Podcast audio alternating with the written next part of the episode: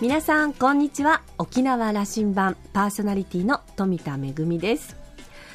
普段からよくあの天熊ね一物屋してますよとかいう話をしてますが、まあ、一番多いのは沖縄と東京を往復することが多いんですけれどもでも元気の源はうちの両親がいつも東京に行くときにですねもうどっさりとうちな野菜を持たせてくれるんですよね,、えー、まああのね主婦感覚で言うとなかなか今東京も野菜が高いので あの野菜をもらうのが一番嬉しいという感じがしますけれども。あとねやっぱり東京はすっかり季節秋なんですけれどもまだまだ沖縄ではちょっと夏野菜の残りが取れる。だってゴーヤまだ取れますよね。それがちょっと嬉しいなと思っています、えー、季節は巡っていきますけれども皆さん美味しいものを食べて元気に乗り過ごしましょうね。それでは沖縄羅針盤今日も5時までお届けいたします。どうぞお付き合いください。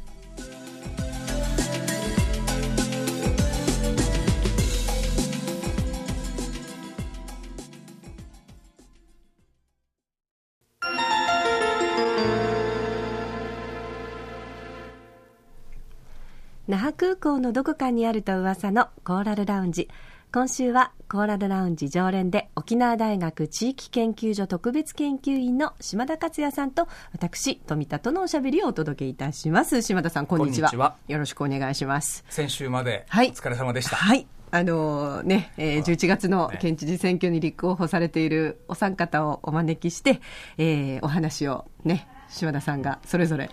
沖縄羅針盤として、それは取り組まなきゃいけないと。うん。とめぐみさんと話してね。ではい、であの広報の皆さん来てい。ただきましたよね、はい、このコーララウンジに。最初信じてなかったいやだからあの本当にあのだってね、うん、あの選挙の前って皆さんもいろんなことでご準備もそうですしお忙しいと思うので。あれは出ない方がいいかなと思ったりもなさる考えるかもしれませんし、ね、それもありますかね、うん、富田めぐみにどういうふうに料理されるかこれはいかんと思うかもしれないし、ね、でもあのお三方コーラルラウンジにお越しいただきました、はい、真摯にこう、はい、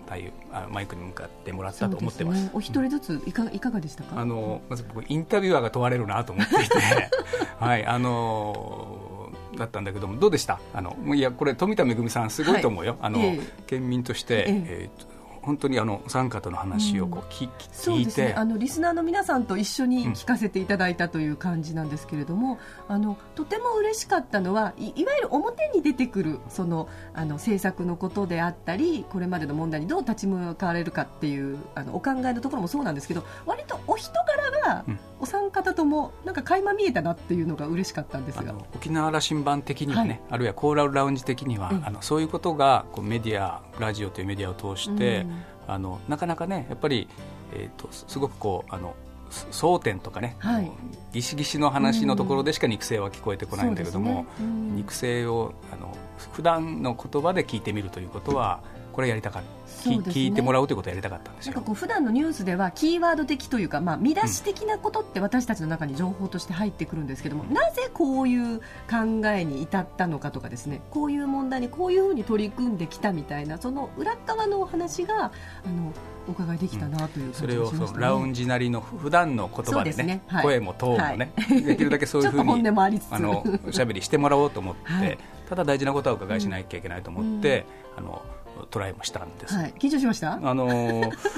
そうね。やっぱこれ大変大事なことなのでね。ね。あのいつもの島田の勝手な質問だけではいかんだろうということではあったので。沖縄の、ね、将来だけじゃなくて割と日本全体に関わることを問題を含んだ選挙ですからね。沖縄基地選挙というのはね。うん、で、ね、あのその選挙ですけどもね、はい、えー、10月10、えー、っと失礼あの10月30日の告示、はい。はい、で11月16日の、はい、投開票とこうスケジュール進んでいくんですけどもね。で、ね、あの先ほどね、えー、琉球新報の政治部長の与那峰さんと私、お話をさ時間差でさっき変えられましたけども、はい、そうですか。あのやっぱり琉球新報の与田政治部長のあのこの、えー、選挙に対する視点、うん、こうお話を伺ってますんで、はい、ちょっと聞いてみましょう。そうですね。はい。聞いてみましょう。これまでと一番の知事選との違いというのは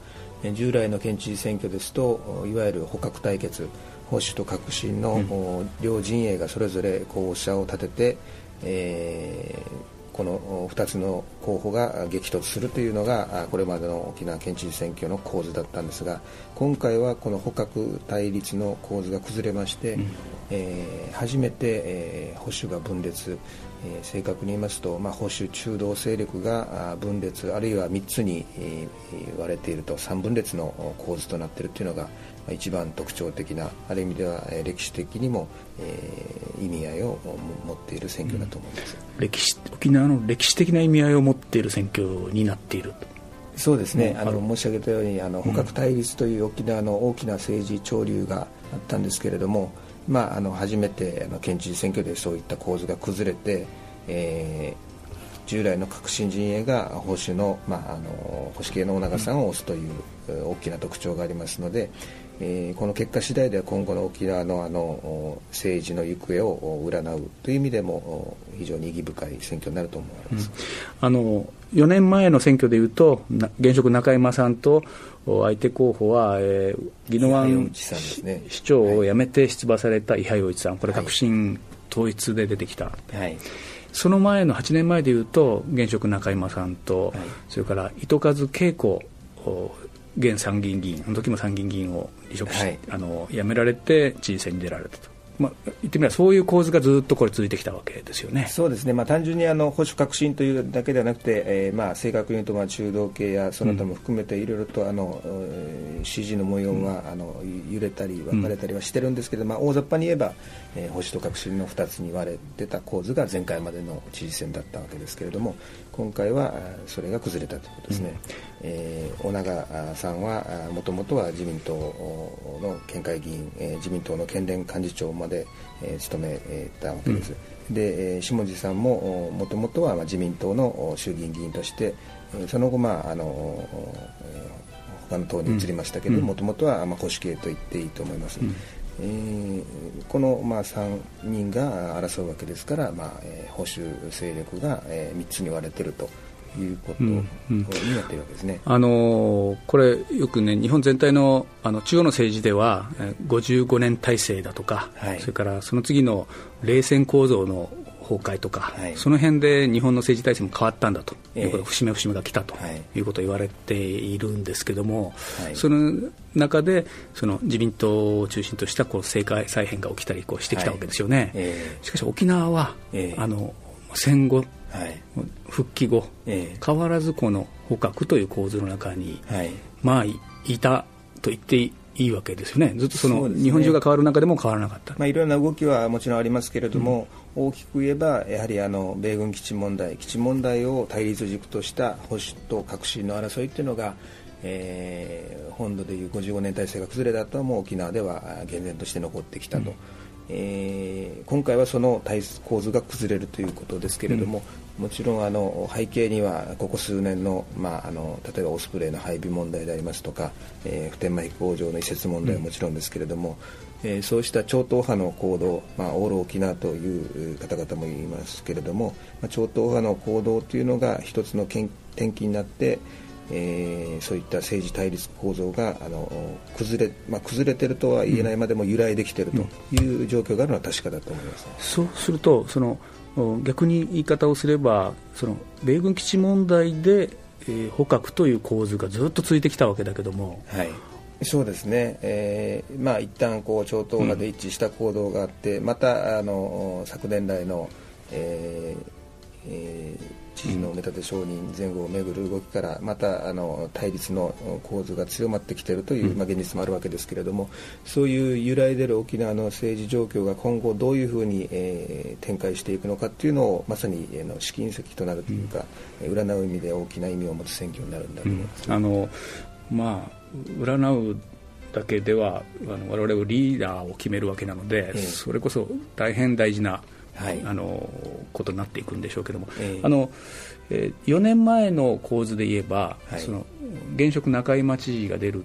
ところを、はい、その選対本部長を尾長武さんが務めたと。はい。いうのがよくこう伝えられてくるわけですけども、はい、それ象徴的な話ですよね。そうですね。まさにあのおお二人はあのいわば盟友関係にあったと言ってもいいと思いますけれども、うん、前回の、えー、県知事選挙では尾長さんが選対本部長を務められて、うん、まあえー、中山知事の再選のいわば立役者、うん、最大の功労者と言ってもいいと思います。えー、もちろんあのそれ以外にも尾長那市長というのは、まあ、いわゆる保守政界の、まあ、リーダーとして、うん、えー、ずっといたわけですから、えー、その尾長さんが中山さんとたもとを分かつ形で、えー、対立するという、えー、もちろんここにも大きな特徴があるんだと思いますね、うん、あのそしてその捕獲という構造が崩れたと。そしてこの保守中道から3名が出ているんだというのが、はい、あの今回の構図の大変大きな特徴なんだと皆さんおっしゃった、はい、でそのこれまでに革新と言われた勢力政党の皆さんここは、はい、えー、どの3人のうちのどの方を応援していくことになっていってるわけですか？まあ、あの従来の、まあ、革新勢力あの、えー、が、えー、今回、尾長さんを推すということを表明しています。これ、えー、うん、はい。えーと、共産党から、それから社会大衆党、社民党、はいを、まあ、私はその革新勢力と呼びますけれども、えーまあ、合って合ってますかね？県民ネットなども含めてですけれども、うん、えー、尾長那市長を今回、まあえー、推薦するということで一致しています。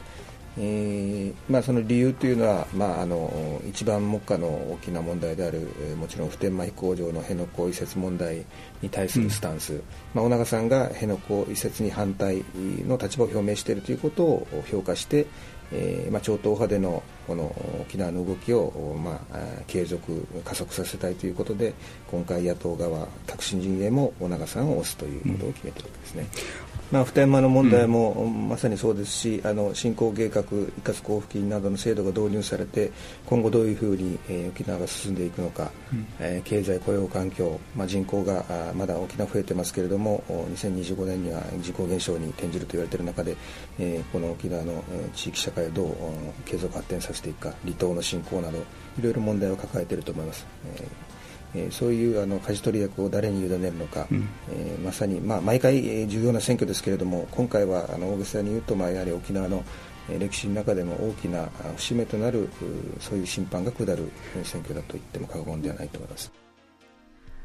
はい、えー、琉球新報の編集局政治部長の、えー、与那峰さんのお話だったんですけれども、まあ、分かりやすくあの解説して本当に政治的な部分を解説、ね、はい。まあ、一番は構図が、ね、これまでも分かりやすいあの捕獲の対立っていうのが、まあ、そういう構図ではもうないぞと。うん、私とめぐみさんはね、はい、与那嶺さんとは別のあの、視点で、はい、やっぱりこの知事選挙の話をあの、うん、補足しましょう。はい、あの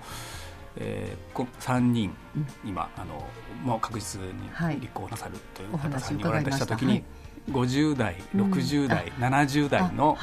リーダーがそれぞれ、うん。えー、50代の下地さんは、うん、えー、国会議員を長くしてそうですね、まあ、あの東京で活躍して大臣もなったというキャリアでやりたい、まあ、政治家ですよね、はい。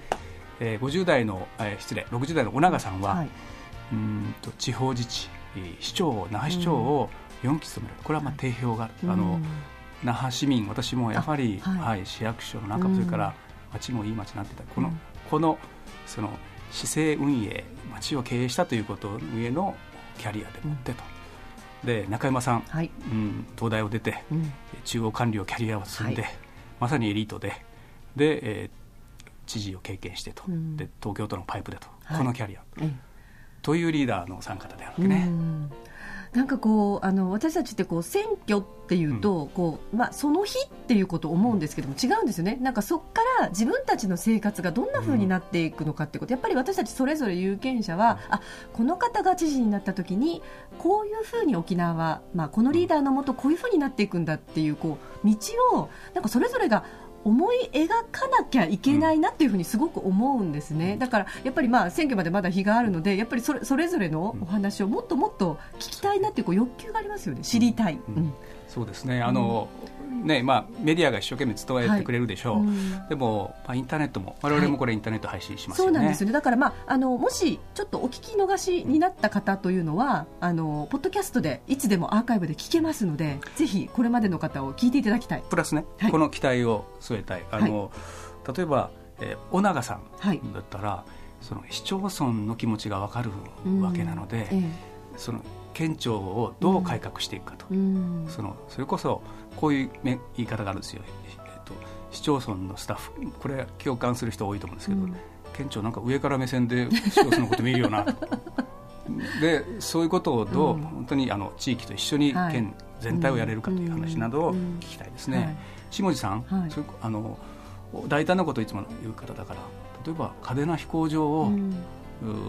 とその民間航空機も下ろすと、うん、共同利用みたいなことができたりすることをややるなんてことを言ってほしいなと思ったりするわけね。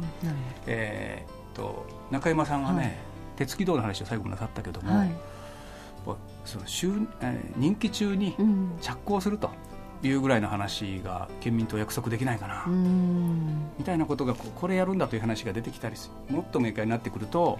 すごく県民一人一人もねなんかこう目の前にあるまずは問題を解決するっていうことが一つと、やっぱり県民にこう夢を語るというんですかね、あの、うん、そこですね。政治リーダーの、うん、のもう一つ、はい、投票率、まあ、関係しますけどね、はい、特に僕その学生たち、職員やっぱね関心薄いよその特に若い人投票率80%あった時代もあるんですよ沖縄の県知事選挙そうなんですよね。今60%台もいけるか、うん、これはみんなで意識しましょう。そうですね。あのぜひあの家族友人でもあの選挙について話す時間が増えていくといいなというふうに思いました、えー、というわけで今週はコーラルラウンジ島田さんとお届けいたしました。はい。そしてあの途中ですね琉球新報編集局政治部長の与那嶺明彦さんにもお越しいただきました。大変忙しい人に来てもらいましたから、ね、ありがとうございました、はい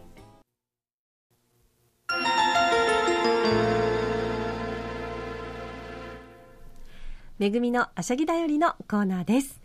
文化の秋皆さん劇場にお出かけになりませんか、えー、今月末10月の31日金曜日国立劇場沖縄小劇場で夜の7時からぐんわちぐんわちの公演がありますよ。5月9月と書いてぐんわちぐんわちと方言読みにします、えー、脚本演出私が務めさせていただいておりますけれども、えー、昨年初演をいたしまして今年もですね、えー、7月に公演が行われまして、えー、おかげさまで満員御礼となりました、えー、再演となります、えー、9月の首里城中国皇帝の使者である札幌市を歓待するための宴の準備が整いつつありましたそこに翌年5月の予定だった薩摩の役人たちがあらあら首里城に向かっているという知らせが届いてしまいます発音の似ている5月軍勝ちと9月、くんがちを間違えて宴をダブルブッキングしていることが発覚したんですよね。まあ中国も薩摩もどちらも大切な方ですので、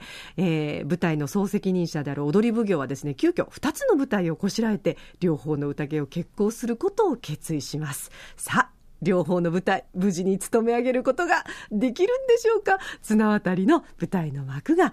るということなんですけど、まあ、あの、大きな力に翻弄されてるというのは、あの、いつの時代もね、琉球の時代も今の沖縄になってからもいつも同じことなんですけれども、でも、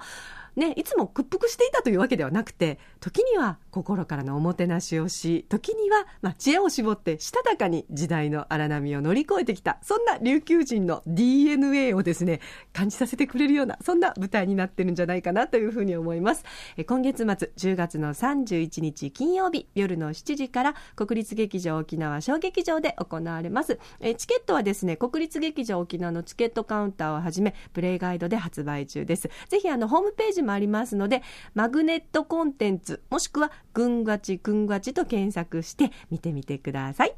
劇場でお待ちしています。めぐみのあしゃぎだよりのコーナーでした。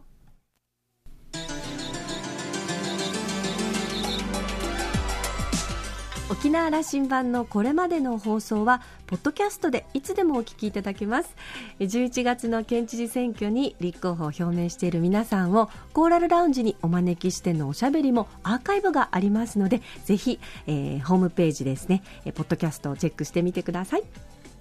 沖縄羅針盤今週も最後までお付き合いいただきましてありがとうございました。そろそろお別れのお時間です。パーソナリティは富田恵でした。それではまた来週。